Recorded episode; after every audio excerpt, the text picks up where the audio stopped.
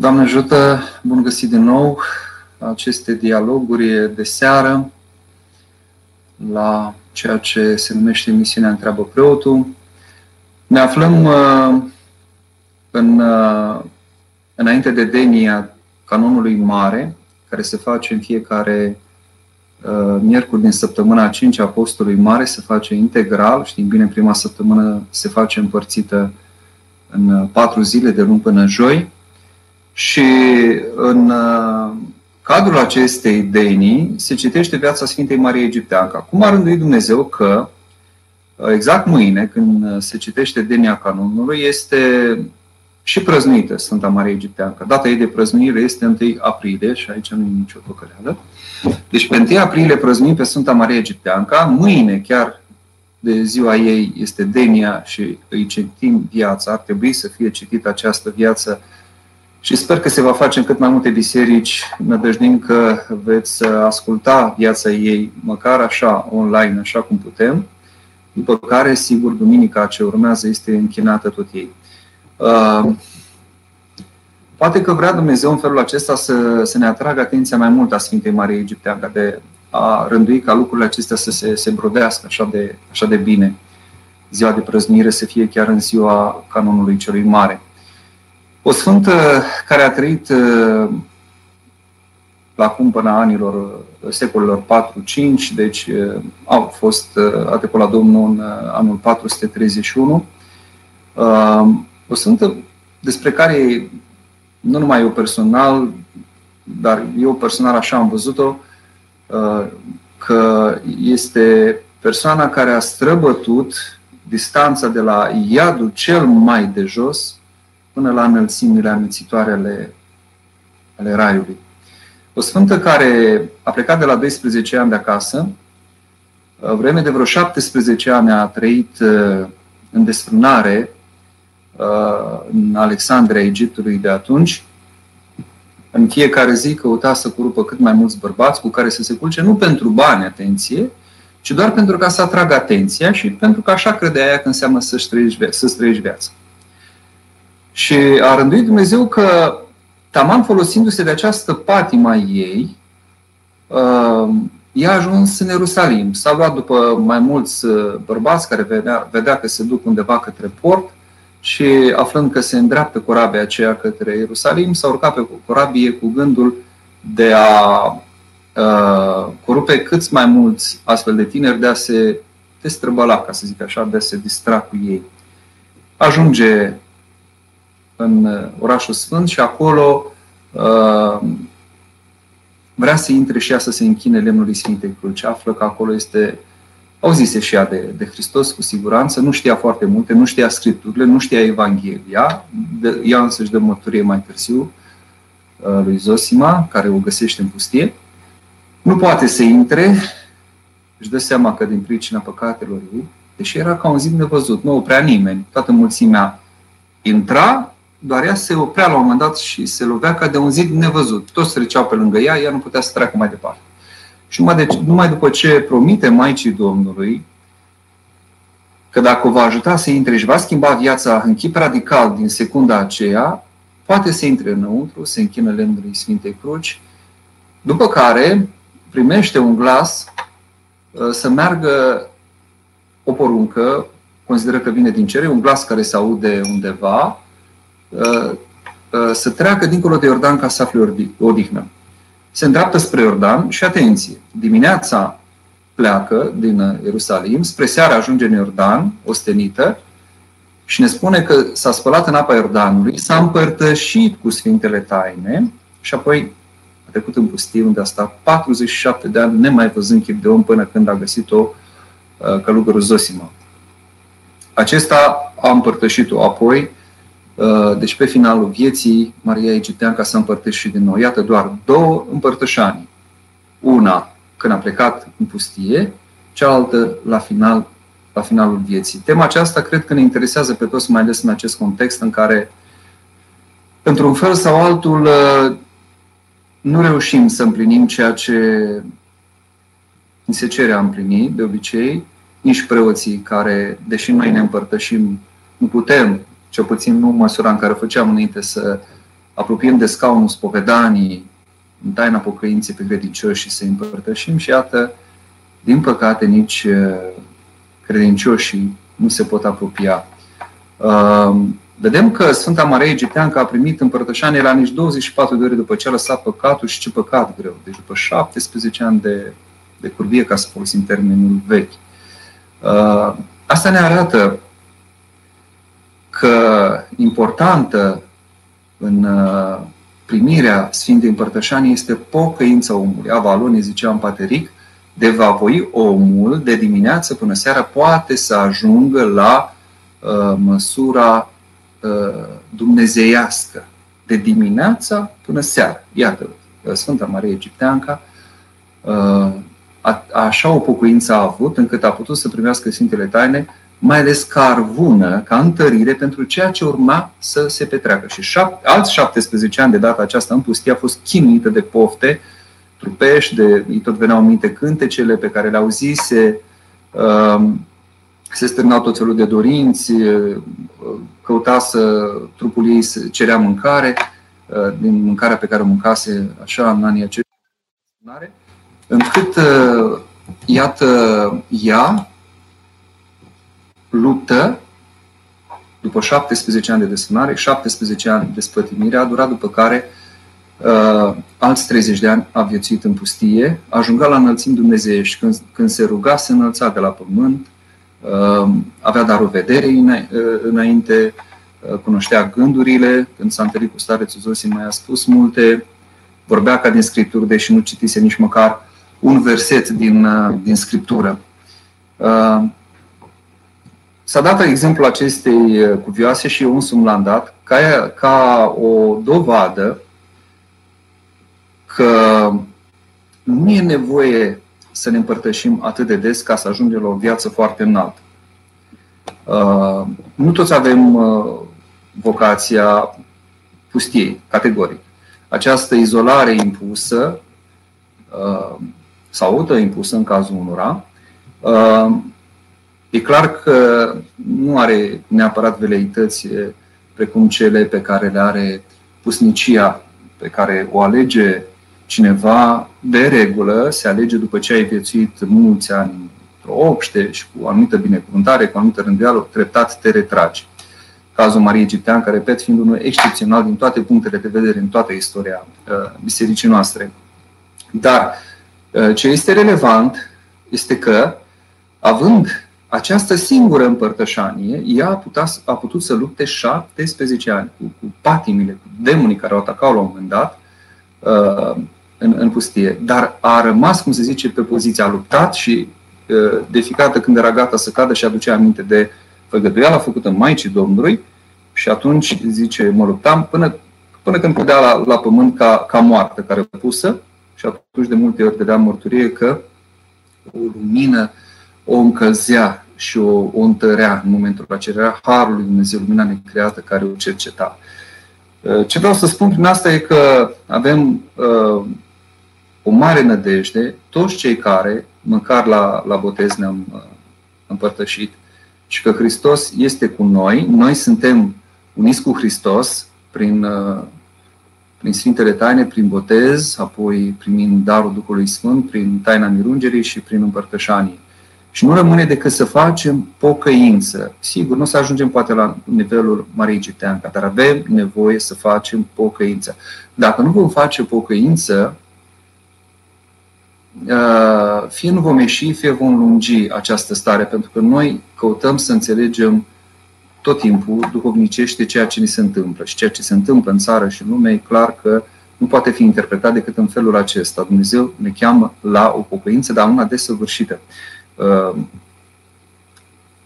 discutam ieri cu, cu ucenicii și la întrebarea dacă ne dorim să revină lucrurile la normal, adică cum, cum era înainte de această epidemie sau pandemie, cum vreți să o numiți, depinde la ce are geografică vă referiți, uh, cei mai mulți, sigur, au spus, da, ne dorim să revină lucrurile ca înainte, să fie ca înainte, să revină la normal.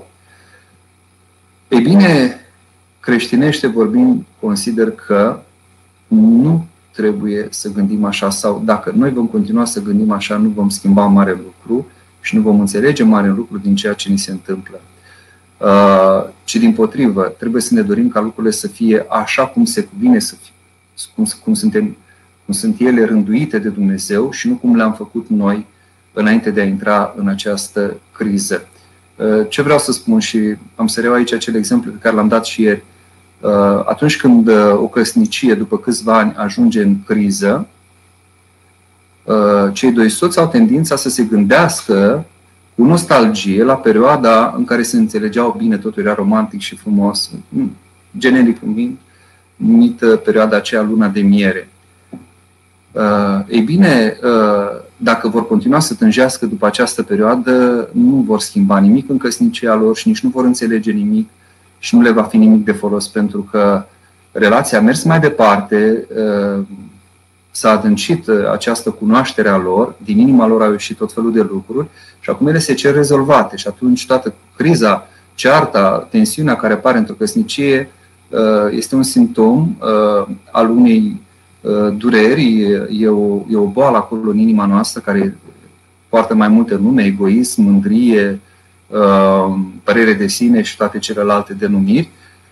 Și atunci acolo avem de lucru ca să câștigăm și să agonisim adevărata iubire. Dacă tot vrem să ne întoarcem la luna de miere, uh, nu reușim nici să ne întoarcem la luna de miere, când nu mai ai cum, nu mai e posibil să dai timp înapoi și nici nu uh, uh, se rezolvă ceva în relația noastră. Exact așa este și situația cu, cu noi astăzi, cei care ne dorim ca lucrurile să revină ca înainte. Haideți să le facem nu ca înainte, ci să le facem așa cum ni le-a lăsat Dumnezeu și să împlinim ceea ce ne-a chemat Dumnezeu să facem. Și să rânduim viața noastră așa, ă, după măsura aceasta dumnezească și nu după măsura omenească. Ă, primii vinovați de, de ceea ce se întâmplă trebuie să ne considerăm noi ă, creștinii și să nu ne gândim la alții. Ne avem tendința de a da vina pe alții pentru tot ceea ce ni se întâmplă. Are și imediat trec la mesaje. Este ultimul lucru pe care îl mai spun, că văd că deja sunt multe mesaje și întrebări. Are premierul Noi Zeelande, uh, o doamnă, un cuvânt în uh, finalul unui discurs care mi-a tras atenția. Și ca să înțeleagă lumea, zice, cum să se comporte în această perioadă, spune foarte simplu. Zice așa, comportați-vă ca și cum purtați acest nou virus, acest nou coronavirus. Știți că denumirea lui e SARS-CoV-2, boala generată este COVID-19, cum e diferența între virusul HIV și boala generată numită SIDA. Mi s-a părut teribil de adânc gândul acesta și are legătură și cu modul în care ar trebui și noi să gândim. Noi ar trebui să ne gândim tot timpul nu că vinovat e X sau Y, nu știu care popor, nu știu care conducător, nu știu care ocultă, ci să mă gândesc că eu sunt primul vinovat. Nu spunem noi, înainte de, împăr- de a ne împărtăși, folosim cuvintele Sfântului Apostol Pavel, că dintre cei păcătoși cel din tâi sunt eu. Și atunci, dacă eu aș gândi și eu așa și aș spune, uh, cu adevărat, uh, eu sunt vinovat și pe mine mă văd cel mai păcătos în toată situația aceasta și primul vinovat pentru toată situația aceasta, abia acesta este un gând uh, demn de, de un creștin, de un creștin care se află pe calea pocăinței și care caută să-și asume, în primul rând, păcatele proprii și, de ce nu, pe cele ale întregii lumi, căutând să imite pe Hristos, căutând să urmeze lui Hristos care asta a făcut pentru fiecare dintre noi. Haideți să încercăm să răspundem la întrebări, nu știu cât va fi timp, o oră sau poate mai mult, depinde de, de cât de mult vă, vă doriți să fim în dialog și de ce frământări aveți. Împreună cu colegii de la Doxologia vom rămâne atâta vreme cât e nevoie, dar nici n-aș vrea să lungim foarte mult uh, această intervenție live. Nu, COVID-19 nu se numește virusul. SARS-CoV-2 se numește virusul, COVID-19 se numește boala. Uitați-vă, m-am interesat și eu, specialiștii spun asta. Nu. Știu că în limbajul jurnalistic se vorbește foarte mult despre COVID-19. De aceea virusul se mai numește nou coronavirus, că e o familie de virus numită corona. Este noul coronavirus SARS-CoV și boala e COVID-19. Haideți să vedem așadar dintre mesaje. Viorel, cum putem scăpa de această epidemie și când vom ieși din ea? Uh, nu vorbim aici de măsurile omenești luate, autoritățile uh, s-au ocupat de acest lucru, nu vorbim nici de aspectele medicale, pentru că nu ține de competența noastră. Noi vorbim aici din perspectivă, uh, zicem noi, ne străduim să fie o perspectivă creștină, o perspectivă duhovnicească. Și atunci, când scăpăm, când vom face pocăință. Dacă am avea măcar 24 de ore, nu zic mai mult, pocăință precum cei de la Ninive, uh, cu siguranță Dumnezeu a ridicat imediat această, această molimă de la noi. Dar suntem împietriți, suntem în continuare în starea aceasta de, de împrăștiere, de risipire. Uh, nu ne doare ceea ce se întâmplă cu adevărat, nu ne, nu ne dor păcatele proprii și nu vrem să, să ne pocăim de ele, încât uh, acesta ar fi răspunsul Uh, care ne folosește duhovnicește. Când vom ieși, uh, am cuvântul unui uh, sfânt, îl consider eu, care zice că vom ieși la finalul lunii iunie. Dar nu vă gândiți la asta, nici ca să vă îngrijorați, nici ca să vă bucurați, ci vedeți-vă de bucurința voastră. Cum putem scăpa? Nu. Ce poți face când ești asaltat de o patimă și nu poți rezista? De exemplu, gândurile de mândrie, și de desfrânare. Întotdeauna uh, părinții ne-au învățat să luptăm cu aceste patini cultivând virtutea opusă. Spre exemplu, gânduri de mândrie și de desfrânare. Uh, fac ca totul să fie centrat nu pe tine și pe satisfacerea unor plăceri proprii. Și atunci încearcă să îți hrănești cât mai puțin acest eu, acest ego al tău și aceste patini și uh, încearcă, din potrivă, să faci ceva în slujba aproapelui, de exemplu, să, să slujești cuiva, să, să faci milostenie, de exemplu, sau să te rogi pentru cineva, ca să nu mai fie accentul pus pe tine, iar fiindcă este vorba de, de desfânare, încearcă să, să oprești din canalele uh, acestea care îți alimentează uh, poftele. Încearcă să închizi cât mai mult dintre simțuri. Uh, mulți vor zice, părinte, dar nu pot. Știu mai ales cei care suferă de malahie numită în termeni bisericești, autosatisfacere sau cum mai vreți să ziceți, masturbare.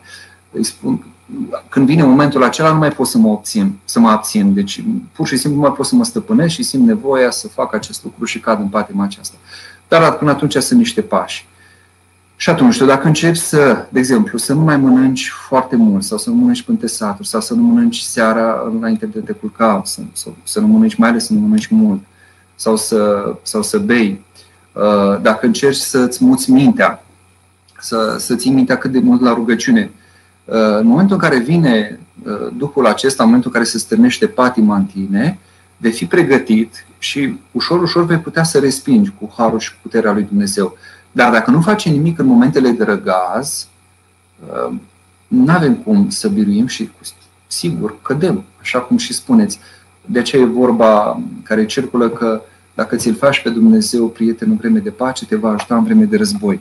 Deci folosiți-vă de, de toate armele acestea, de post, de, de rugăciune, de milostenie și o să vedeți că asta vă ajută nu numai în cazul de sânării și a altor patimi. Dar bine este să fie cu rânduială și cu îndrumare de la duhovnic, ca nu cumva la un moment dat din prea multă râvnă să cădeți în ceea ce se cheamă ispite de-a dreapta, cele de-a stânga fiind cele urâte, precum desfânare, cele de-a dreapta, cum este slava de șartă sau o râvnă nesocotită în a face binele și așa mai departe.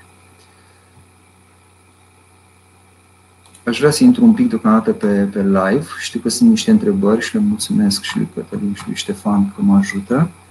Colegii de la Doxologia, vreau să văd uh, un pic să, să vă iau pulsul. Uh, pentru mine e mai dificil, v-am zis și data trecută, să fiu în dialog, așa eram obișnuit în studio Infinit TV, unde se mai intra și telefonic, auzi vocea omului, e ceva mai, mai cald, dar încerc să, să vă iau pulsul așa, să mă uit un pic pe, pe mesajele voastre.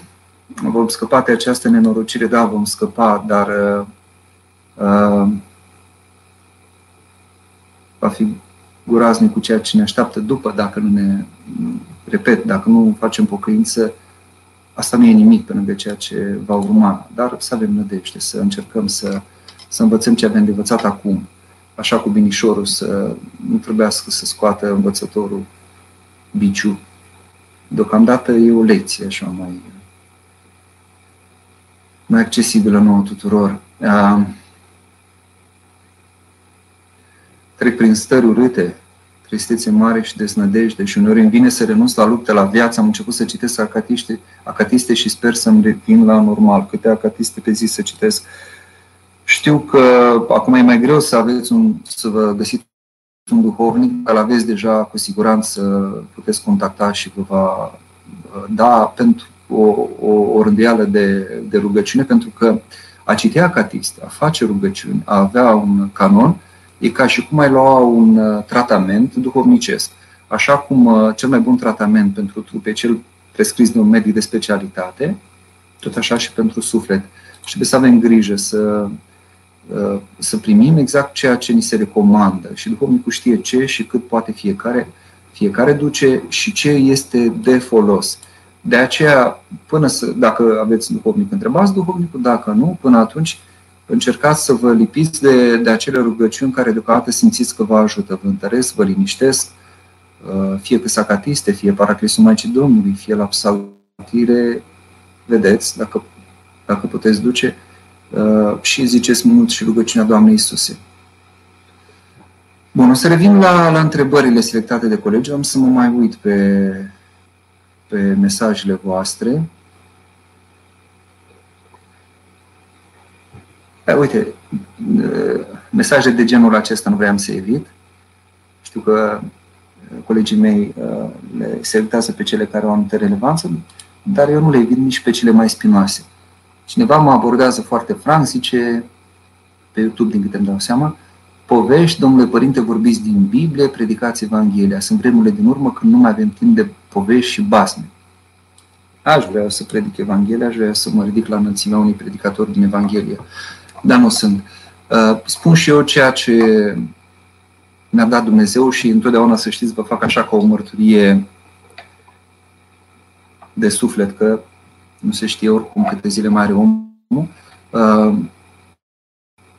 știți cum mă văd eu, întotdeauna mai ales în astfel de dialoguri, și, sigur, în chip de săvârșit, cumva mă văd în, în taina spovedanii, când acolo e, e un har al Dumnezeu special. Uh, Uh, mă văd precum uh, cel din pilda talanților, care n-a lucrat talentul, pentru că eu nu l-am lucrat eu personal, nici măcar acel un talent pe care l-am, dar care a înțeles ceva din, uh, din, din pilda spusă de Mântuitorul și măcar încearcă să-l dea acest talent schimbătorilor de bani. Adică încerc și eu să iau cuvântul și să-l dau celor care îl pot lucra. Ca asta înseamnă să dai talentul schimbătorilor de bani care apoi, prin uh, felul în care pun în mișcare nu, moneda, uh, aduc un oarece câștig, un comision. Uh, am reținut și acest lucru în tinerețe, când îl ascultam pe Părintele Aniche Balan, suntem din aceeași comună de origine și eu și dânsul din comuna Stănița, județul Neamț. Și dânsul întreba la un moment dat dacă să mai scrie cărți. Și Părintele Paisie Uh, Colarul i-a răspuns că, că e bine să le facă, e bine să împlinească ce scrie acolo, dar zice, da, dacă nu împlinesc ce scriau, e bine și așa, că măcar poate le împlinesc alții. Uh, că sunt vremurile de pe urmă, vreau să vă spun că dintotdeauna creștinii au trăit cu acest uh, gând. Nu? Cum se încheie Apocalipsa? Vino, Doamne Iisuse, Maranat. Ei au trăit foarte, cum să zic, uh, viu uh, acest gând că Domnul vine, că Domnul uh, nu e departe, că momentul în care lumea aceasta va lua sfârșit nu e departe deloc. Au trecut 2000 de ani, ca o clipă. 1000 de ani, vorba psalmistului, sunt ca ziua de ieri, nu? Înaintea lui Dumnezeu. Deci, n-au trecut decât două zile, ca să o luăm așa de când a fost Mântuitorul pe pământ și a făcut cele rânduite spre mântuirea noastră. Revin în, uh, la întrebările dumneavoastră selectate. Am să mă uit pe fluxul de mesaje și să încerc să fiu cât mai scurt în răspunsuri. Părinte, la spovedanie este bine să dezvălui slăbiciunile celor din familie și neputințele lor, ca duhovnicul să înțeleagă mai bine problemele mele, sau se, sau se socotește îndreptățire sau vorbire de rău. Ehm, bine este să vorbești doar despre păcatele tale. Acum, ehm, sigur că duhovnicul înțelege ehm, că lucrurile se petrec într-un context. Și de aceea, în general, duhovnicului nu îi spunem foarte multe detalii, îi spunem doar ceea ce ne mustră pe noi conștiința, ceea ce vedem noi ca apăsare. Dacă el va socoti că este de folos să întrebe și cum s-a întâmplat, în ce context, ce rol a jucat X sau Y, uh, rămâne să decide dânsul. Dar este foarte uh, subțire granița dintre uh, a încerca să contureze un context și a da de fapt vina pe alții. Și de fapt este o viclenie a noastră și trebuie să ne asumăm și să ne, să ne recunoaștem ca atare, că de multe ori când ne spovedim zicem, de exemplu, spun că am fost mânios, nu? mi-am certat nevasta și copiii. Și după aceea încep. Știți, și ei, când m-au ajuns acasă, nevasta nu făcuse mâncare, stătuse la telenovelă, ă, copiii nu-și făcuse temele, sigur că m-am enervat. Ei, deja tu crezi că ai descris un context, în realitate ți-ai găsit o îndreptățire. Ă, ceea ce ai de văzut la tine este că te-ai mâniat. Acum, mâniați-vă, dar nu greșiți. Putea să fie și o mânie ă, bună, pedagogică, așa cum și Mântuitorul s-a, s-a mâniat și cu, cu biciul i-a scos afară din, din templu pe, pe, pe cei care făceau comerț acolo și au făcut din casa tatălui peștere de tâlhari, cum zice. Dar asta nu înseamnă că și-a pierdut cumpătul. Nu și-a ieșit din fire în sensul în care ne ieșim noi. Și noi ne putem mânia. Este, mânia este o, o, o iuțime, o putere lăsată noi de Dumnezeu ca să ne desprindem de păcat și să facem binele, să fim hotărâți în ceea ce facem și poate să ne ajute și în relație cu aproapele. Am dat acest exemplu. Deci, mai bine este să vă asumați păcatele din potrivă. Părinții zic așa, atunci când uh, ai ajuns la o măsire, măsură duhovnicească desăvârșită, îl acoperi și pe fratele tău. Nu numai că nu prezinți păcatul ca să înțeleagă duhovnicul sau îndrumătorul contextul. Din potrivă, ți-l asumi cu totul ca fiind doar al tău. Și am mulți ucenici care vin și spun și eu încerc să le mai întind așa o cursă, ca să zic așa, zic, dar care, ce s-a întâmplat? Dar era o situație de putare, ce nu, părinte, orice ar fi, ce a zis soțul sau ce a zis soția sau ce nu contează. Eu știu că eu am greșit, nu mă interesează. El sau ea n-au nicio vină. Deci uh, îi văd că și asumă până la capăt acest lucru și nici vorbă să dea vina pe ceilalți. Ce vom face în noaptea învierii lui Hristos? Să așteptăm până atunci. Deocamdată se pot întâmpla multe și în 24 de ore se pot schimba multe. Părinte, la spovedanie de acum putem spune din nou un păcat, dacă la spovedanie din tinerețe nu ne aducem aminte dacă am spus sau nu, da, mai, este, mai bine este să-l repetăm, chiar spunându-i așa duhovnicului, iată, acest păcat, uh, nu mai știu sigur dacă l-am spus sau nu în tinerețe, sau Uh, încă mai simt apăsarea lui. Dacă mi-a venit în minte, înseamnă că el cumva mai este prezent în, în sufletul meu, în inima mea și eu vreau să mă desprind cu totul. Uh, și suntem, uh, uh, cum să zic, îndemnați să facem pocăință până când vom vedea păcatul nostru ca fiind ceva străin, ceva ce noi am făcut, uh, vom simți împăcarea pe care Dumnezeu o pune în inima noastră și ne vom simți ca și ne raportăm la altul, ca și cum altcineva a trăit asta, ca și cum, nu știu, ne-am uitat la un televizor și am văzut uh, biografia cuiva.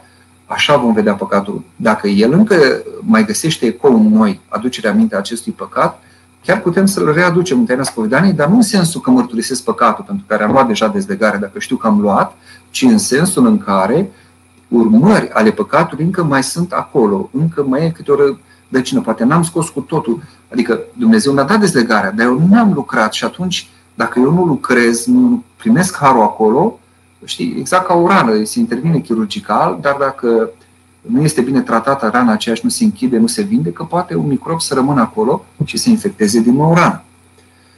Pentru perioada aceasta grea, ce rugăciuni îmi recomanda să fac? Ce cărți să citesc despre ortodoxie? Eu sunt la început. Până acum am fost la Pentecostal 5 ani și acum am fost reprimită la ortodoxie. Bine ați revenit, să vă întărească Dumnezeu pe calea aceasta. Ehm, dacă ați revenit, cu siguranță ați fost reprimită printr-o slujbă, prin, uh, într-o comunitate bisericească anume și mai ales sub îndrumarea unui părinte. Reau acest îndemn și am să-l mai zic de-a lungul emisiunii celor care au duhovnic să se raporteze la duhovnic. A căuta sfat uh, acolo, nu știu, mergând pe undeva, uh, pe la o conferință, punând o întrebare, când ai duhovnicul alături, nu e un lucru chiar uh, foarte de folos. Uh, sigur, așa sunt, uh, sunt multe lucrări pe care le puteți citi. Dacă mă întrebați așa la modul general ce cărți mai recomand, uite, de exemplu, vă recomand să citiți, să zicem, din Mitropolitul Antonie de Suroș, vă recomand, având în vedere contextul în care sunteți, faptul că ați revenit la ortodoxie. Zic de Mitropolitul Antonie pentru că are lucrări pe înțelesul tuturor, foarte vii, așa, și cred eu de, de, de mare impact. Uh, ceva care să, să vă atingă inima, pentru că înțeleg că ați avut niște căutări, de ați, ați mers în altă parte și iată acum v-ați întors în ortodoxie. Trec prin stări urâte, tristețe mare și deznădejde și uneori îmi vine să renunț la lupte la viață. Am început să, să citesc acatiste și sper să revin la normal. Aceasta este o întrebare pe care am citit-o pe Flux. Eu acum sunt pe uh, zona de întrebări selectate de, de colegii mei. Am să mai intru iarăși un pic pe Flux, că văd că mai sunt câteva întrebări, să văd și alte intervenții de ale, de ale voastre.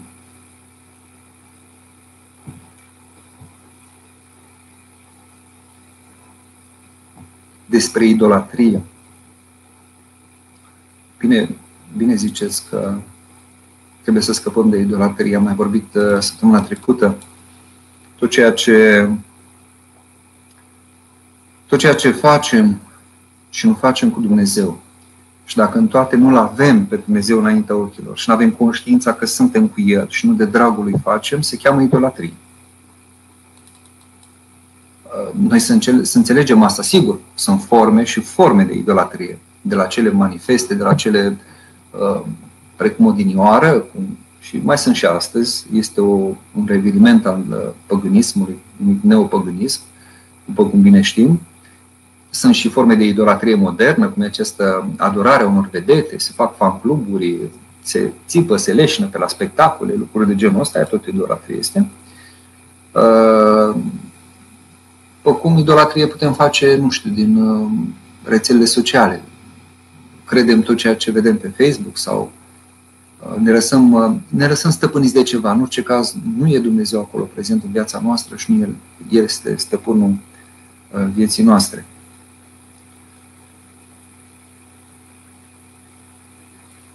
Deci, soluția aceasta este să ne lipim de Dumnezeu, să căutăm pe Dumnezeu în toate, să vedem în ceea ce fac eu este Dumnezeu sau eu împlinesc un cuvânt al lui Dumnezeu sau ceea ce fac eu, pentru cine fac?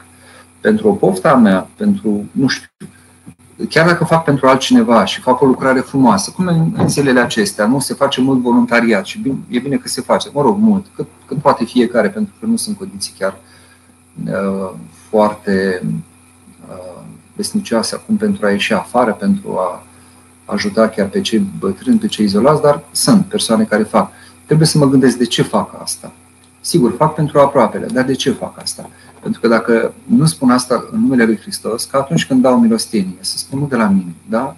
de, la, de la Dumnezeu primești, în numele Domnului primești această, acest ajutor, atunci e, e riscul să fiu păgubit, să mă pun pe mine, să îmi prănesc un pic orgoliu, uite ce om de treabă sunt, uite ce săritor sunt, uite eu uh, lucrez pentru binele societății, nu ca alții care nu știu ce fac și atunci uh, cădem în, uh, cădem în mândrie. Am închis bisericile? Nu, slavă Domnului, încă nu le-am închis. Încă se slujește în ele. Nu înțeleg, a revenit uh, domnul acesta simpatic, nu înțeleg de ce tot puneți accent, cred că accent mai mult pe tot felul de sfinți și despre Sfântul Iisus nu vorbiți mai deloc. După cum scrieți Iisus cu un singur I și după cum puneți problema, înțeleg că sunteți din uh, zona neoprotestantă. Uh, uh, și Mântuitorul a lucrat prin ucenicii săi. Da? Dacă Hristos ar fi vrut să nu existe uh, niciun fel de verigă, să zicem așa, între, între El ca Dumnezeu și noi, oamenii păcătoși, ar fi rămas aici și ar fi fost foarte greu să rămână aici, chiar după ce s-a înălțat la cer, putea să revină sau să revină în viața fiecăruia, nu? Te-ai convertit, îți apărea Hristos, îți apare Hristos, te îndrumă, iar dispare, iar îți apare. Oare de ce o fi lăsat pe apostol? De ce, de ce a ales 12 apostoli? Și apoi alți 70, mă rog, uh, și toți ceilalți pe care a numit, apostoli, învățători, apoi episcopi și ceilalți care sunt încă de la început. Deci nu vorbim acum că am inventat noi loc și ierarhia bisericească. Oare de ce? Nu pentru că uh, e nevoie ca lucrarea să se facă prin oameni. Și de ce din cei 12 apostoli, Taman, uh, pe aceștia care s-au speriat și au fugit de ales, cu excepția lui Ioan, și el a fugit de altfel, dar, mă rog, s-a întors cu Maica Domnului la piciorul crucii, uh, de ce n-a ales niște cărturari? Pavel a venit mai târziu, cel mai învățat dintre ei de altfel.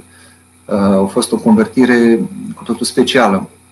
Dar uh, nu erau oameni cu cine știe ce științe de carte, uh, nu erau oameni care să fi avut, nu știu, da, erau unii precum uh, Natanael, nu? Care, în care a zis Mântuitorul că nu este deloc vicleșug, iată cu adevărat israelitean în care nu este vicleșug.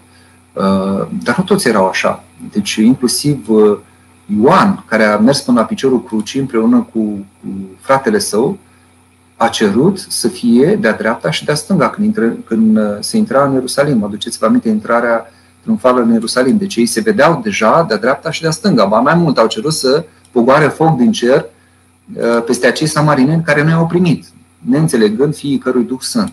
Adică oameni cu slăbiciuni. Asta vreau să spun, au ales. De ce oare?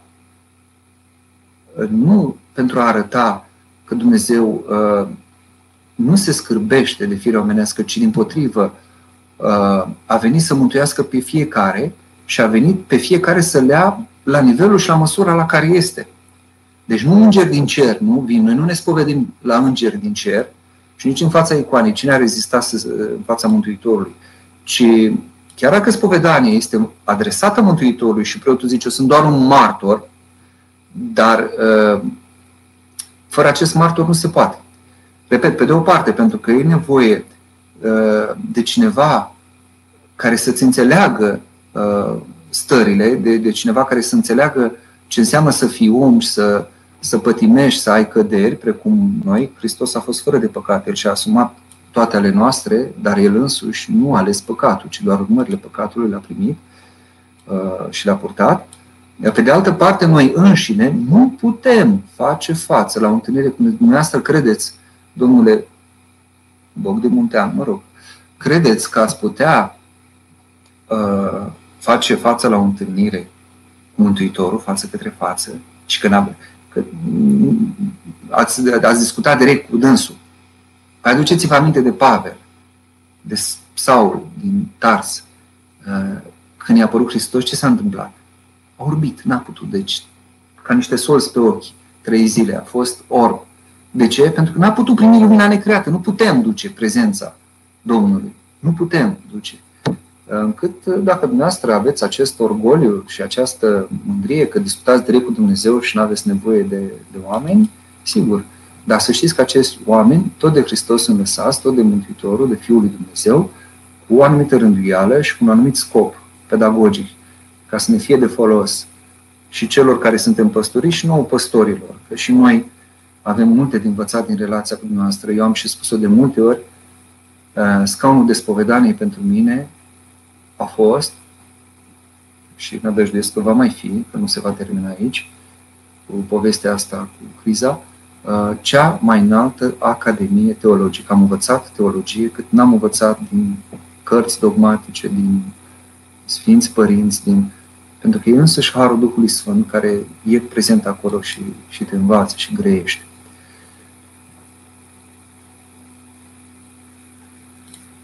Așa, haideți să revin la, la întrebările selectate, unde rămăsesem.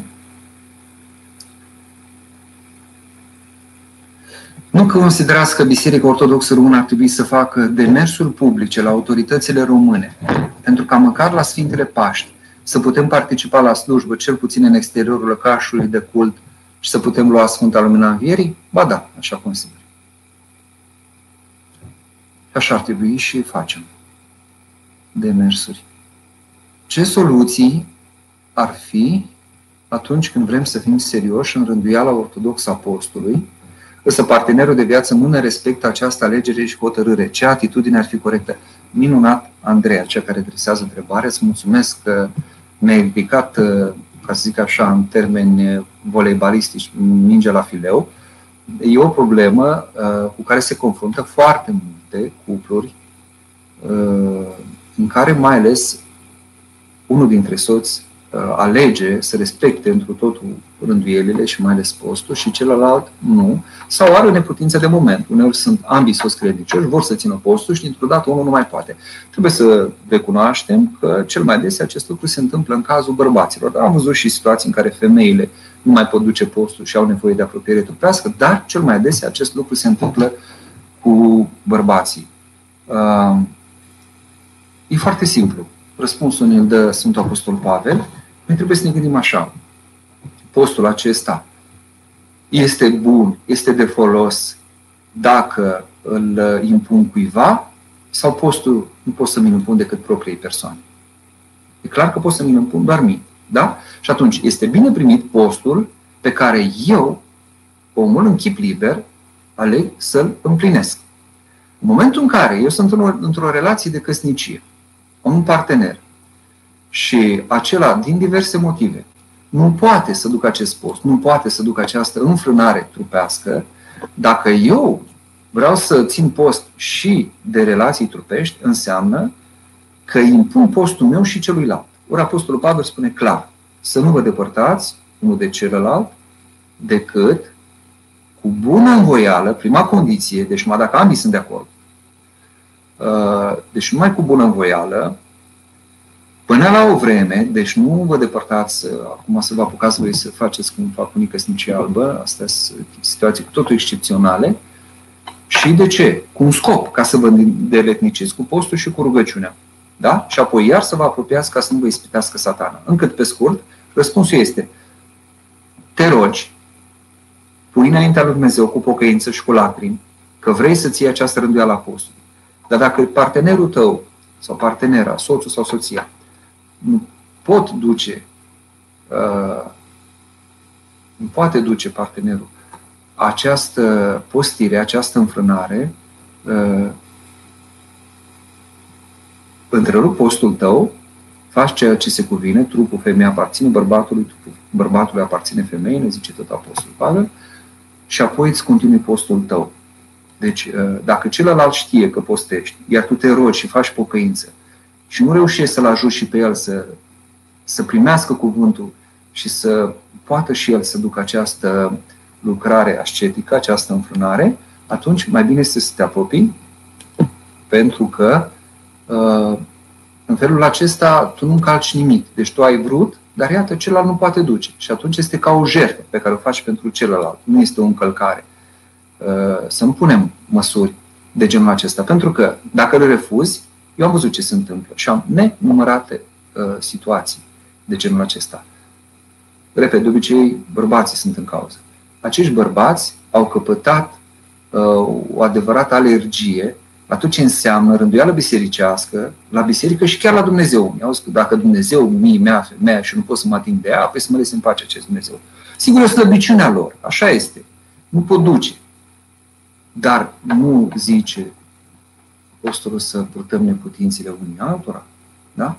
Deci eu să fac ce ține de mine, ce ține de celălalt și relație cu celălalt, să citesc și să vedem că nu învață Scriptura și să nu uh, uh, exagerez și să am o atitudine din această numită habotnică. Deci asta, asta înseamnă atitudine habotnicie, când eu vreau să impun niște lucruri, niște reguli le duc la absurd, ne ținând cont, de fapt, de Duhul lor, dar chiar și de litera lor. Pentru că, uite, Apostolul chiar ne zice clar cum, cum să fim în astfel de situații.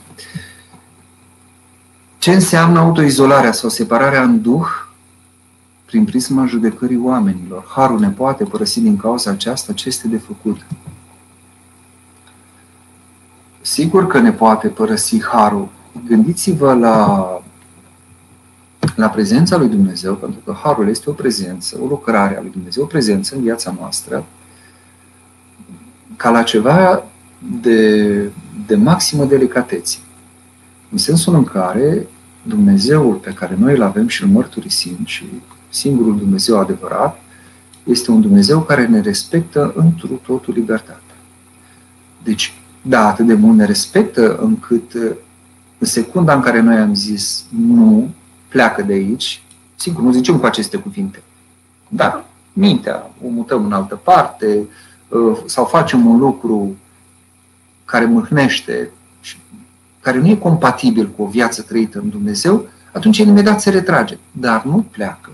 Deci, atenție, părăsirea aceasta uh, nu înseamnă că ne lasă Dumnezeu uh, de izbeliște. Nu.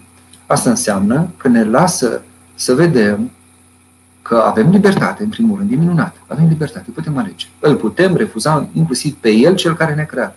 Ne-a creat Dumnezeu de așa manieră și ne-a dat această demnitate să fim după chipul Său, încât noi îl putem refuza pe El. Deci a asumat Dumnezeu, cum se zice, acest risc. Da, a făcut pe om și l-a dus la măsura în care El să poată să refuze pe El însuși, pe Creatorul omului. Deci că avem această libertate și să vedem care sunt consecințele acestei libertăți. Pentru că, da, putem trăi și în afara lui Dumnezeu, dar ce fel de viață este aceasta? Oare chiar o vrem? Și această viață este ceea ce se numește generic iad, chin și așa mai departe, suferință. Pentru că, da, ce fel de viață poate să fie aceea în care te izolezi, cum zici, bine spuneți aici, autoizolare sau separare. Că rupându-te de Dumnezeu, de fapt te rupi și de oameni. Că nu poți să zici că ești în comuniune cu cineva dacă te rupi de Dumnezeu. Uh, poți să fii într-o relație pătimașă, da. Pot fi, pot să mă îndrăgostesc sau să mă lipesc de cineva la modul pătimaș și să nu am nicio treabă cu Dumnezeu. Dar aia nu înseamnă dragoste în sensul de săvârșit al cuvântului. Dragostea include, nu exclude. Și orice dragoste care nu include pe toți, mai ales pe Dumnezeu, începând cu Dumnezeu, nu este dragoste. Ne puteți explica semnificația cuvintelor Doamne, miluiește? Da, el este, este formula cea mai scurtă, rugăciunea cea mai scurtă uh, aceasta, de aceea o și repetăm adesea. Prin Doamne, noi zicem stăpânul, uh, asta și înseamnă în, în greacă, în, în original, uh, când o să mai vedeți în Evanghelie zicând Doamne, nu crede, să nu credeți că se referă neapărat că la, la natura divină a, a Mântuitorului. Mulți îi spuneau în sensul de stăpâne. E o formulă în care îi dădeai celălalt cel mai mare rang posibil, de stăpân. Domnul Dumnezeu este stăpânul Dumnezeu. Uh, și atunci îl vedem pe el ca, ca stăpânul nostru, ne vedem pe noi ca niște robi. Uh, noi ne coborâm. Deci eu când zic Doamne, dintr-o dată pe mine mă pun în postura de rob și pe el în postura de stăpân. Deși el nu m-a făcut așa, el nu m-a făcut să fiu rob, m-a chemat să, să-i fiu fiu. Uh, ca să zic așa. Deci eu, eu sunt fiu al lui Dumnezeu. Dar eu când zic Doamne, de fapt, mă plasez în postura fiului risipitor și zic, cum a zis acela, numai că acela a zis tatăl, eu zic, stăpâne, am greșit la cer și înaintea ta, fă-mă ca pe unul din argase, deci nu sunt vrednic să, fiu, să mă mai numesc fiul tău. Și atunci am zis multe în cuvântul acesta, Doamne, când zic Doamne. Și acest miluiește, uh, pe de o parte îmi văd condiția mea, mă văd ca unul ca să continui pe această linie a pildei fiului risipitor, mă văd ca, ca unul care Uh, cu adevărat uh, nu mai am nimic. Nu mai am nimic. Deci ceea ce mi se pare că am, nu am. Sunt niște roșcuri, sunt niște lucruri, uh, cum se cheamă, ceva, niște surogate care nu, cre, nu hrănesc ființa, nu, nu mai este hrană esențială pentru ființa mea, ceea ce a mai rămas în mine. Este un fel de existență din, din aceasta în care mă, mă pot autodevora, dar nu mă mai pot hrăni cu adevărat. E, e cumplită starea aceasta și atunci n-am nimic și am nevoie de milă. Cum stă un cerșetor pe marginea drumului și zic, ai milă, fieți milă de mile. Adică El este Cel care poate să-mi dăruiască viață, care să-mi înnoiască ființa, să-mi hrănească ființa, să, să, să mă ridice din nou la, la statutul la care m-a chemat încă de la început mila este a lui, de la el vin. Deci, și sunt multe alte lucruri pe care le putem înțelege din formula aceasta, dar mă plasează pe mine ca om exact acolo unde am nevoie să mă văd ca să pun început bun și să fac pocăință în postura celui căzut cu totul, care se vede ca un rob, ca un neajutorat, ca un nimeni, nei ca nimeni, cum zice românul, și care are mare, mare nevoie de, de Dumnezeu singurul care poate să-l scoate din, din toată situația aceasta. Am să mai intru un picuț pe uh, comentariile în direct. Noi nici pe departe nu ajungem la măsura acestei sfinte. Clar că nu ajungem, sau de ce nu? Ba, poate că și ajungem. Nu. Hai să nu zicem nici că ajungem, nici că nu ajungem. Să zicem că, într-adevăr, e, e uimitor ce s-a întâmplat cu Sfânta Cuvioasă uh, Maria Egipteanca și să ne gândim care este măsura noastră. Atenție, că tot s-a vorbit aici de vremurile de pe urmă. Uh, sunt multe mărturii ale celor care au vorbit despre vremurile acestea și care au zis că cei de pe urmă, care se vor mântui, nu vor face nici pe departe lucrurile celor mai de la începutul creștinismului, da? nu vor fi la înălțimea mucenicilor, de exemplu, din primele trei secole, sau ale părinților din secolul IV. Uh, dar, cu toate acestea, deși nu vor face decât poate o mică parte din ceea ce făceau Sfinții de Odinoară, mai ales din primele secole, cu toate acestea, vor fi la, la un, plasați mai sus decât aceștia sau, sau tot așa de sus, vor fi primiți în împărăția cerurilor. De ce? Pentru că și lucrurile uh, s-au schimbat foarte mult. A pornit uh, această uh, acest răspuns uh, am încercat să-l formulez în legătură cu nedumerirea cuiva că nu putem fi la înălțimea Sfintei Cuvioase Maria Egipteancă. Și atunci, să avem încredere că nu știm noi care este măsura noastră. Uh, gândiți-vă că Sfinții de odinoară, oamenii de odinoară în general, nu se confruntau cu atâtea cu câte ne confruntăm noi acum. Uh, numai bombardamentul acesta mediatic, numai uh, ispita aceasta mediului virtual, toți acești sateliți, toată această infrastructură și toate aceste rețele de antene care ne bombardează mintea și care ne fac să ne concentrăm foarte greu la rugăciune.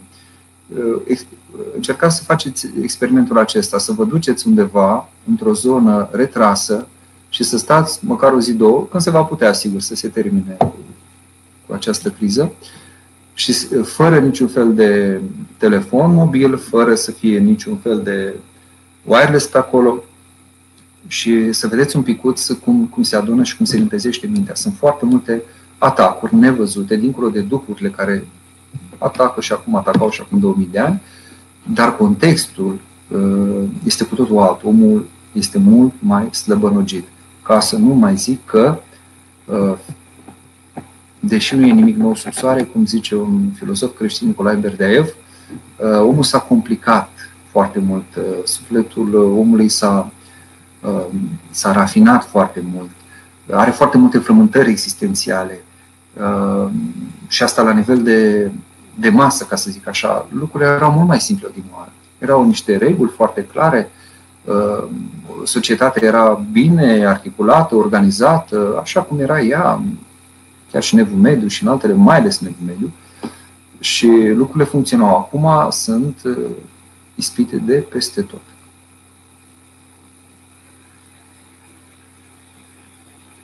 Da. Să văd dacă reușesc să ajung din nou acolo unde am... Uh, Haideți să vedem din întrebările iarăși selectate.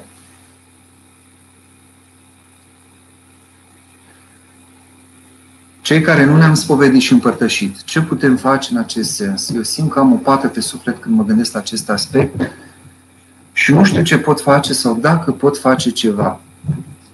Și eu am multe pe suflet și duhovnicul meu e în alt județ, la mănăstire, stă cu minte acolo, eu stau cu minte aici, în Iași.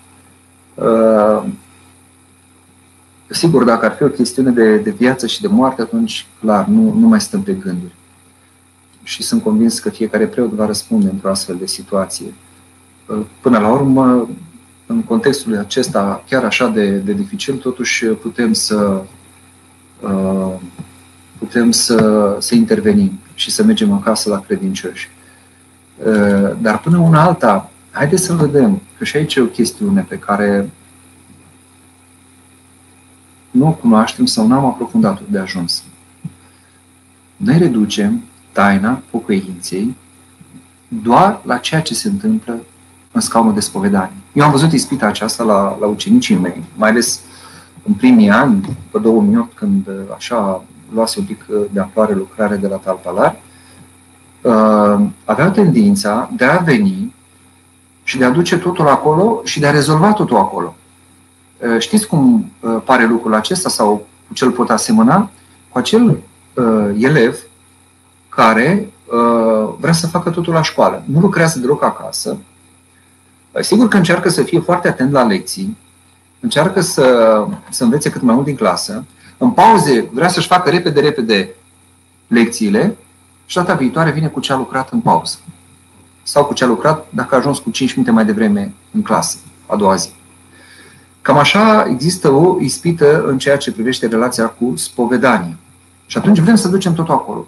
Și ce nu facem? Nu lucrăm în rest. Așa cum elevul dacă lucrează acasă, studiază, aprofundează, face lecțiile mai temeinic, eventual mai lucrează suplimentar, ajunge să fie un elev strălucit și de olimpiadă, tot așa omul care face pocăință și în afara zonei delimitate de scaunul de spovedanie, acela cu adevărat se sfințește, acela cu adevărat se folosește și de spovedanie. Pentru că la spovedanie ai nevoie să vii pregătit.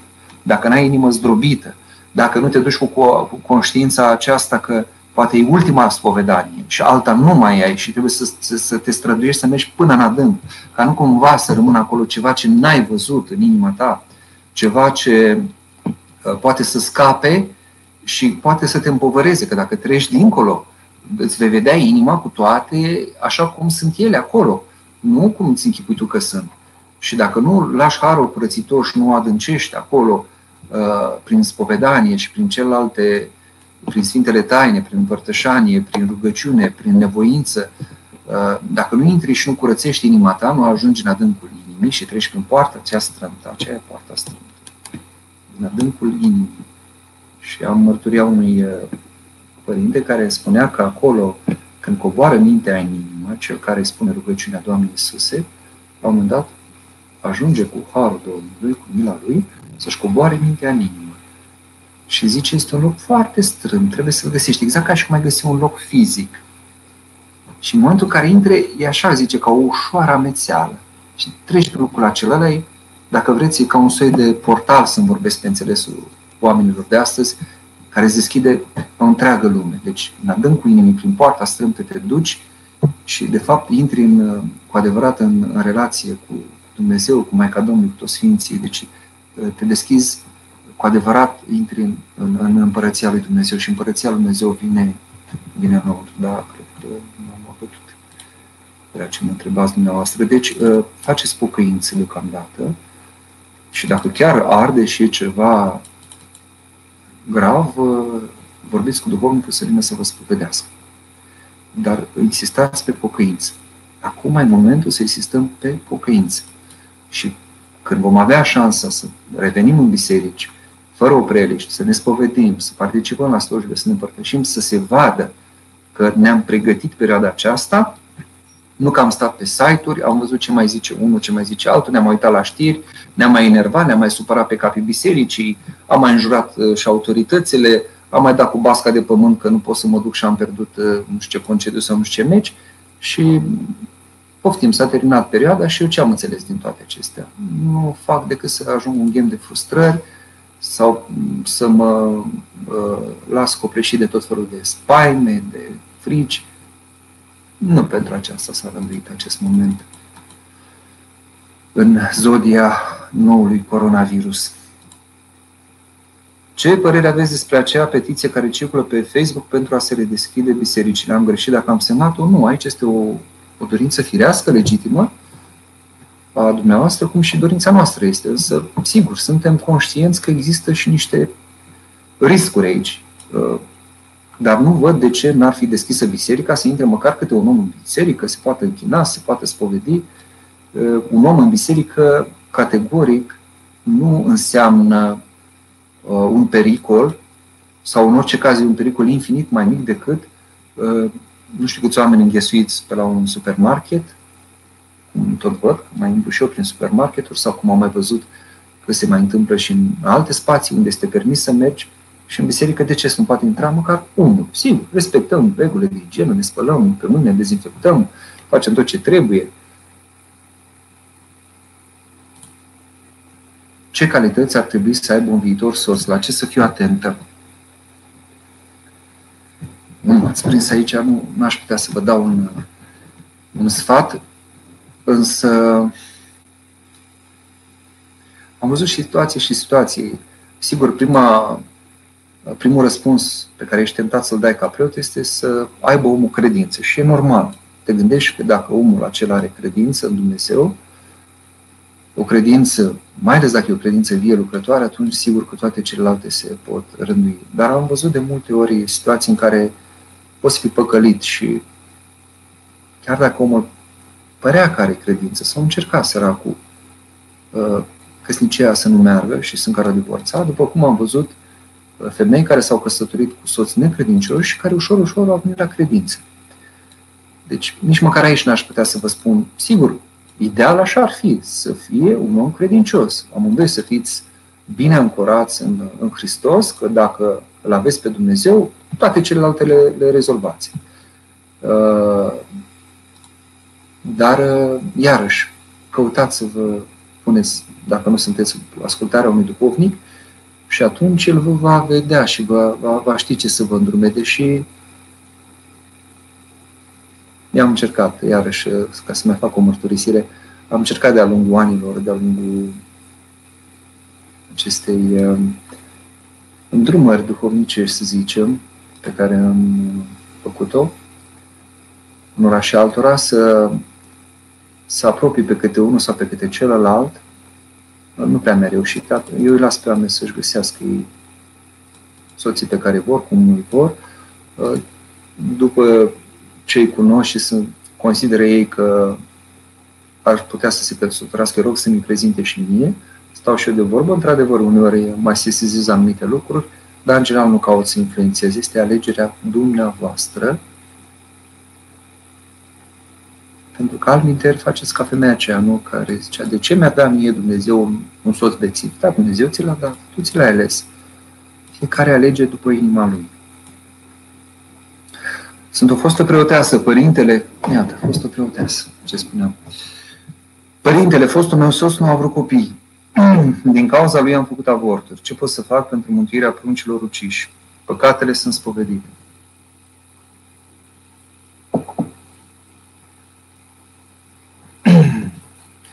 Nădăjduiesc că nu sunteți fostă preoțeasă și preoteasă și că nu s-a putut ca un preot să demne la, la ucidere. Dar dacă totuși a fost, că s-au mai văzut situații, din păcate, care oameni fiind și preoții mai cad în, în păcate. Uh, cu siguranță v-a zis, uh, v-a zis duhovnicul ce să faceți și din punctul meu de vedere, când e vorba de copii avortați, uh, sigur, dincolo de multă durere și de tot ceea ce presupune această bruzăvie, poate fi o singură nădejde din punctul meu de vedere. Uh, și anume că soarta lor cumva, dincolo, ei nefiind botezați, rog, nu putem fi siguri pe mântuirea lor, pe de altă parte nici nu au greșit cu ceva. Sunt uh, ca niște mucenici, nu și pruci uciși în Betleem, că s-a născut Mântuitorul, nu erau botezați. Consider că este o legătură aici între părinți și copii și măcar unul dintre ei, mama sau tata, dacă se pocăiesc și se mântuiesc, uh, în virtutea acestei legături care există între, între părinte și copil, uh, cred că putem fi mai liniștiți uh, și încrezători că și ei vor fi bine, vor fi la, la lumină. Deși sunt multe situații în care Sfinții au vedenii, văd pe cei copii avortați, chinuindu-se, țipând. Da, e un subiect foarte delicat. Ne apropiem cumva de, de final, dacă mai sunt întrebări. Cred mai este una, văd, dar am să mă uit un picuț pe, pe fluxul de mesaje, cum pot să mă las de fumat. Vă rog, ajutați-mă. Rugați-vă. Ia, ia încercați să vă rugați. Spuneți, Doamne Iisuse, când, când fumați. Știți, era, am să zic și o glumă acum, o anecdotă, cu, mă rog, e din spațiu occidental, dar nu contează, uh, cu doi uh, călugări care aveau și ei problema aceasta cu fumatul. Uh, erau ei mai ezuiți, așa, dar uh, unul nu era foarte priceput și zice, mă, eu m-am dus să, să întreb pe Părintele Stareț dacă pot să fumez în timp ce mă rog și mi-a tras una, a zis, nu ți-e rușine, cum să fumezi în timp ce te rogi? La care celălalt zice, n-ai știut să pui problemă. Eu zice, știi bine că am și eu și ispită ca și tine. Dar eu m-am dus și am zis așa, părinte stareț, iertați-mi, eu sunt neputincios, am patima aceasta, nu pot să nu fumez. Dar vă întreb, oare dacă în timp ce fumez mă rog e bine? Și zice, da, fiule, e bine, bine, poate, poate, te va izbăvi Domnul de, de patima asta. Așa și asta, rugați-vă și să vedeți că la un moment dat uh, alegeți între Dumnezeu și țigară. Dar în timp ce mai trageți un fum, mai ziceți un Doamne Iisuse. Și vedeți dacă merge una cu alta.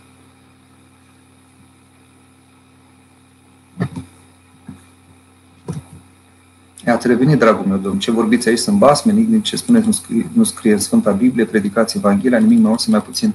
Dragul meu domn, nici din ce faceți dumneavoastră acolo la adunări, nu, sunt multe care nu sunt scrise în Scriptură. Nu zice nicăieri să vă adunați, nu știu cum, să faceți nu știu ce, care și cum și ce să zică. Nu zice Sfânta Scriptură, da? Deci, nu mai reduceți totul la Sfânta Scriptură că sunteți uh, primul uh, uh, vinovat în situația aceasta. Taman cei care invocați Scriptura, spunând că doar ea singură este reper, la Scriptura, taman voi sunteți în greșeală. Da?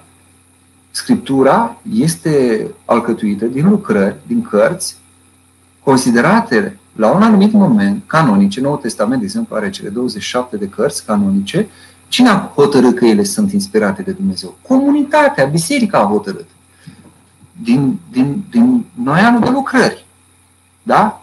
Unele s-au consemnat acolo, altele nu s-au consemnat. Din cele care nu s-au consemnat, ușor, ușor s-au dezvoltat și altele. Eh, Duhul Sfânt nu e înțepenit. Apropo, Duh este și aer, deci e suflare. Când zici Duh, zici suflare. Deci, dintr-o dată spui dinamism.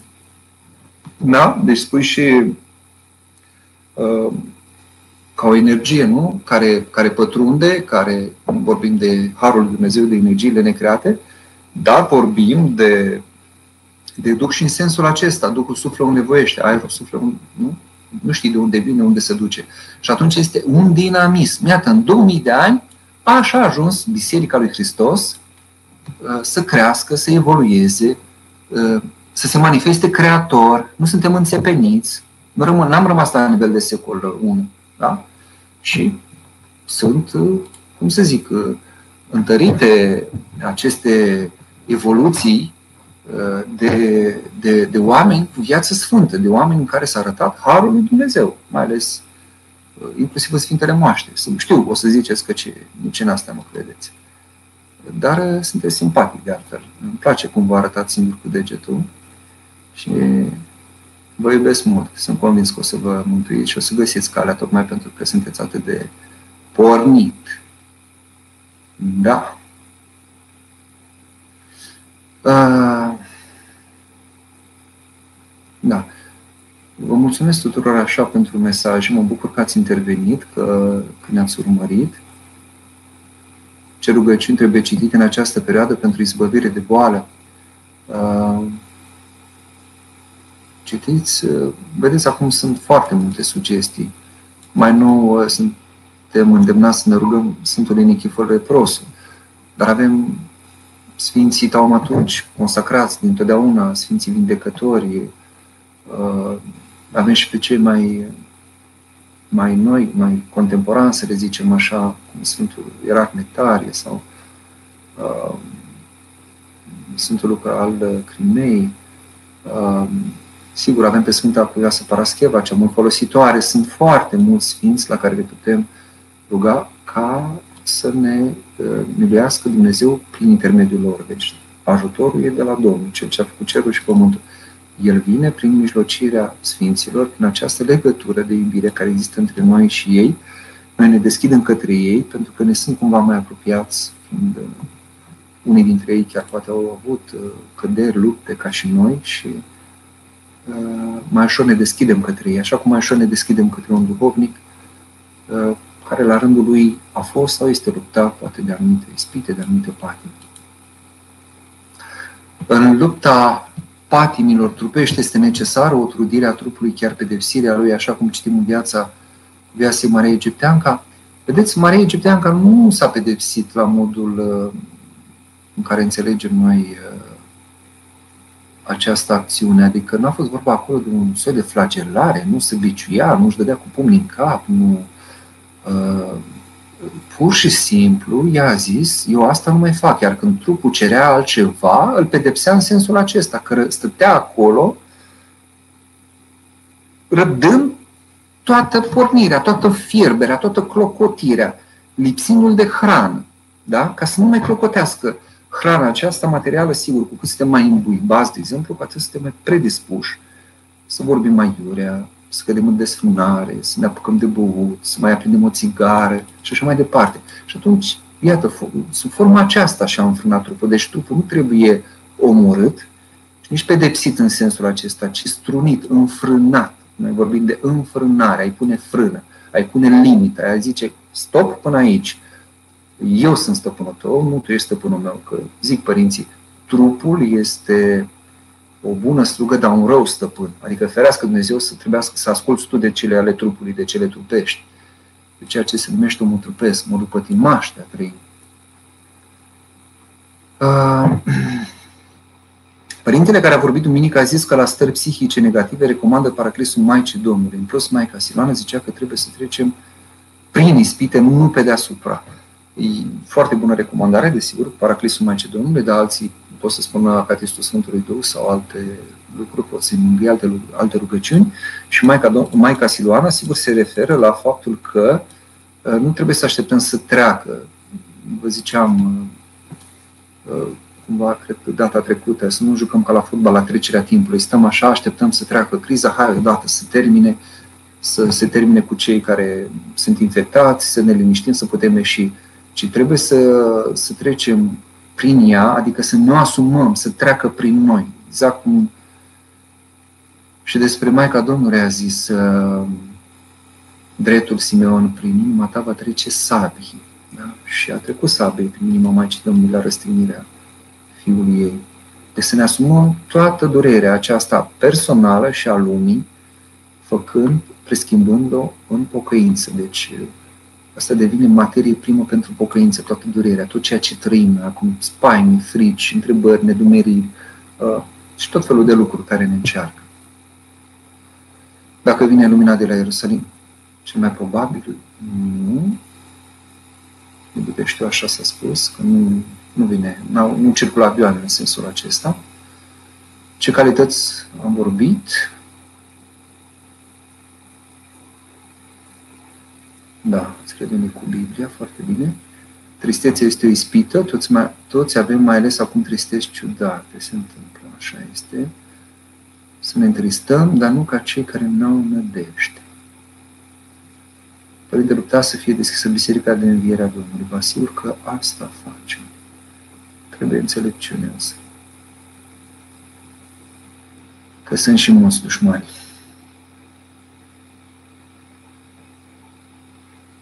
Cum putem să îi numim pe părinții care și-au pierdut un copil? Pentru că numim orfani. Frumos asta, da, știu. Numim orfan pe un copil care și-a pierdut un părinte, numim văduv pe un membru al căsătoriei, dar pe acești părinți cum ar trebui să-i numim? Da, e o replică celebră, nu știu, într-un film sau e ceva. Da. Păi cum să nu?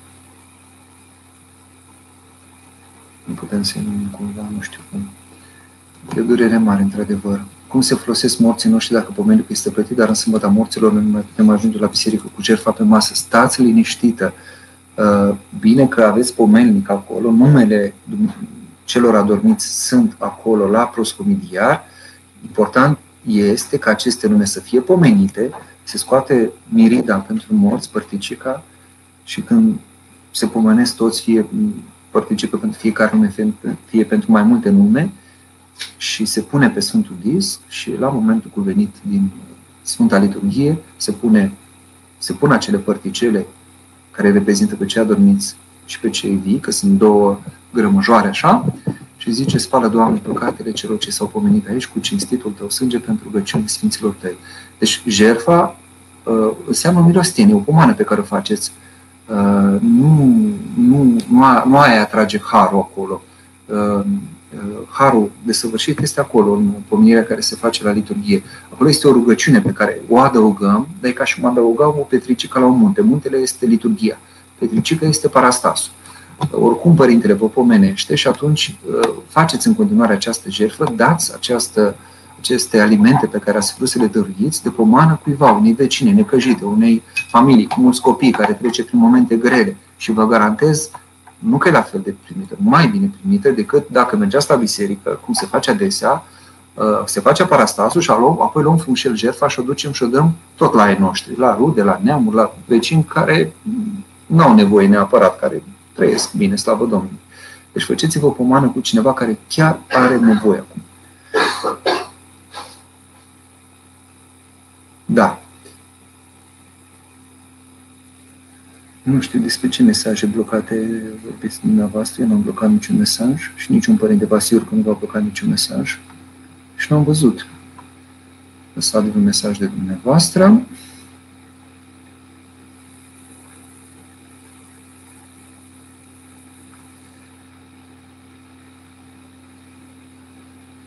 Am un prieten, uh, haideți să vedem, să mai răspund la două, trei mesaje și gata, ne oprim.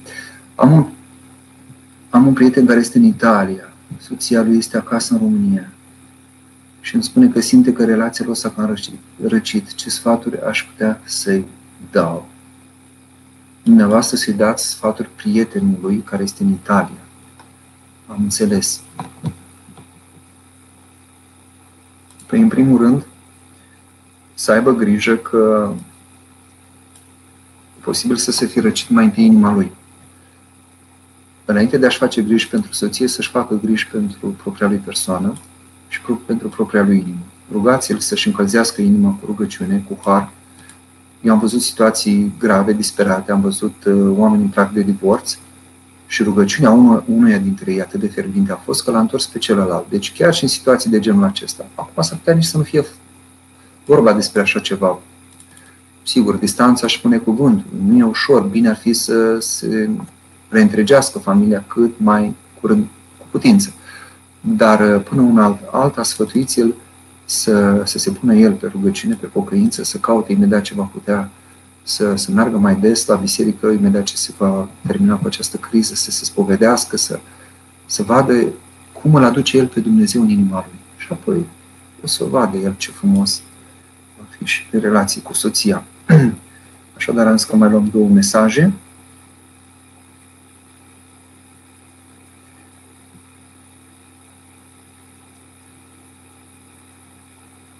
Nu știu pe care să le mai selectez. Uh, eu am acum am aflat acum despre această inițiativă. Suntem mulți români la Londra, rugați-vă și pentru noi care sunt departe de țară să vă întărească Dumnezeu. Mai ales vouă, cred că vă este chiar mai greu decât ne este nouă aici în, în țară. Nu degeaba mulți ați dori să vă întoarceți acasă în această perioadă. Hai până pe aceasta. Ce spuneți aici? Eram sigur că nu veți avea curajul să-mi răspundeți la întrebare și o să evitați. Frica e de la diavol, totuși dacă voi preoții mă avertizați turma că lupul s-a îmbrăcat în haine de oaie, cine să o facă? La ce vă referiți? Nu știu, domnule Codin, la ce vă referiți. Mai puneți odată întrebarea, că am zis că mai uh, mai stau, am să răspund la ultima întrebare aici, de pe, selectate de colegii mei. Dacă este păcat să ne rugăm pentru prietenii de alte religii, atei, să-i punem pe pomenice. Uh, să ne rugăm pentru ei, mai ales cei care nu sunt în credință sau sunt departe de, de biserică sau nu sunt deloc în biserică, au nevoie de rugăciunea noastră, să ne doară inima pentru ei, că și Mântuitorul a zis, eu am venit uh, să caut pe cei păcătoși, dar pe cei pierduți, pe aia pierdută, pe cei bolnavi, pe cei drepți, pe cei sănătoși.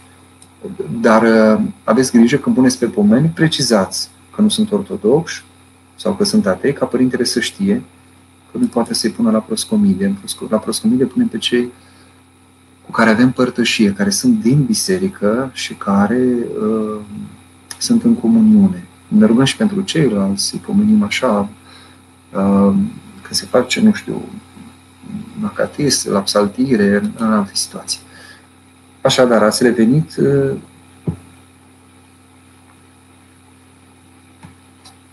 vorbe goale, dar nu spuneți unde, ce întrebare am evitat. Mai puneți o dată întrebarea.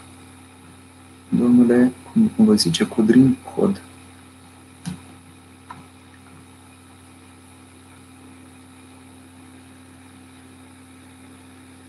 Da? Mai stau uh, două minute și dacă nu puneți întrebare, n-am de unde să știu, nu știu ce întrebare ați adresat dumneavoastră. Domnul Becali, dacă ar fi ales președinte, ar salva România. Nu știu. Noastră știți. Cum scăpăm de adicții, dependenții? Întreagă discuție. Căutați, tot s-a vorbit de Maica Siloana, căutați site-ul sfințiarhanghel.ro și vedeți acolo multe răspunsuri.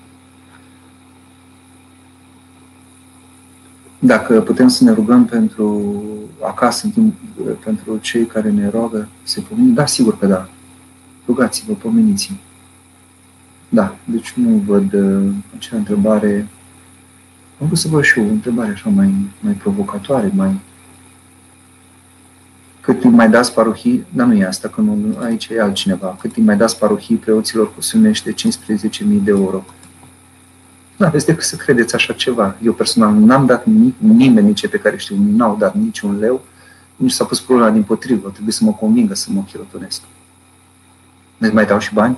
Ce vorbești? Nu e destul până la jugul ăsta al preoției. Să mă și plătesc pentru asta. Să... Da. Se muciga și se pun pe pomelnic. Știți bine că nu pot fi pomeniți cu voce tare. În taină să putem să-i pomenim, să scriem Dacă putem lua aghiazmă mică în fiecare dimineață în timpul postului pe vremea aceasta, chiar și aghiazmă mare, vă încurajez să luați. De exemplu, puteți lua aghiazmă mică în zilele obișnuite și aghiazmă mare la, la liturghie sau cum vă este. Sunt, sunt lupte mari duhovnice, sunt stări grele. Și atunci, sigur, cu rânduială pe nemâncate, să luați, că taman pentru așa ceva este aghiazmă mică, mare, mai ales cea mare pentru vremuri de genul acesta de, de încercare ce să facem dacă nu avem îndrăzneală în rugăciune? Spunem așa, Doamne, n-am îndrăzneală în rugăciune, iartă-mă că nu, nu pot să îndrăznesc, dar uite, totuși sunt aici, așa. Dar vedeți că e și mândrie aici. Acest n-am îndrăzneală, de fapt, ascult, e, e o formă de mândrie. E că atunci când eu văd păcatul și sunt prea, eu sunt prea păcătos, eu nu pot, dar Dumnezeu pe mine n-are cum să mă iubească. De fapt, eu mă pun pe mine și mă socotesc pe mine, tot după părerea mea fac. Dacă Hristos a zis că a venit pentru cei păcătoși și mai ales pentru cei mai mari păcătoși, păi cu cât sunt mai mare păcătos eu, cu atât Hristos mă vrea mai mult, nu? Mă dorește mai mult, cu atât mai mult pentru mine a venit. Gata, mă mai uit o ultimă dată să văd dacă a venit acea întrebare pe care, vezi, Doamne, am evitat să o rostesc și desemnații mai au mântuire, da, dacă se pocăiesc, o, Doamne, să vă întărească Dumnezeu, tumoare benignă pe creier. Rugați-vă, aveți nădejde. Rugați-vă la Sfântul Nectarie. Ce să facem pentru cineva care a murit fără lumânare? Grave că a murit fără spovedanie sau fără împărtășanie, că a murit fără lumânare. Până la urmă, lumânare e un simbol al, al sufletului.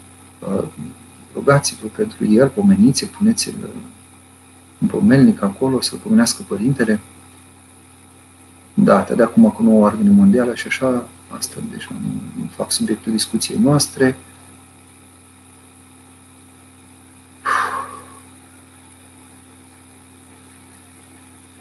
Un copil de 16 ani departe de Dumnezeu după ce a fost crescut în credință. Sunt mulți astfel de copii, puneți-vă la rugăciune, faceți pocăință pentru el, nu, nu-l lăsați, țineți-vă de el, că o să vedeți că, că se va întoarce. Bun, eu nu văd acea întrebare, domnul acesta care m-a amenințat că pune întrebări la care eu evit să răspund, văd că a dispărut. În chip curajos a tăcut. Așa încât ne oprim și noi aici. Dumnezeu să vă binecuvinteze, vă mulțumesc, rămâneți în continuare cu inima la rugăciune sau puneți inima la rugăciune dacă n-ați făcut-o până acum. Căutați în continuare să vedeți ce am greșit, ce mi-asum eu în, în, în toată nebunia aceasta, în toată criza aceasta, în tot ceea ce se întâmplă acum în țară și în lume și în viața fiecare dintre noi, cu nădejde însă. Cu multă nădejde. Dumnezeu pe cine iubește mult, acela ceartă.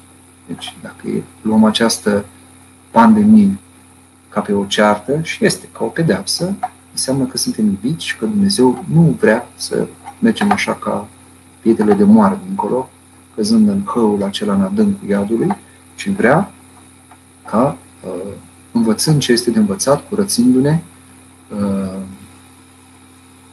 conștientizând ce este cu noi, făcând alegerea cea bună, de care gândul pe el, cu zdrobire de inimă, să ne eliberăm de, de toate câte ne împovărează și să învățăm să fim cu adevărat liberi și bucuroși. Pentru că vine învierea.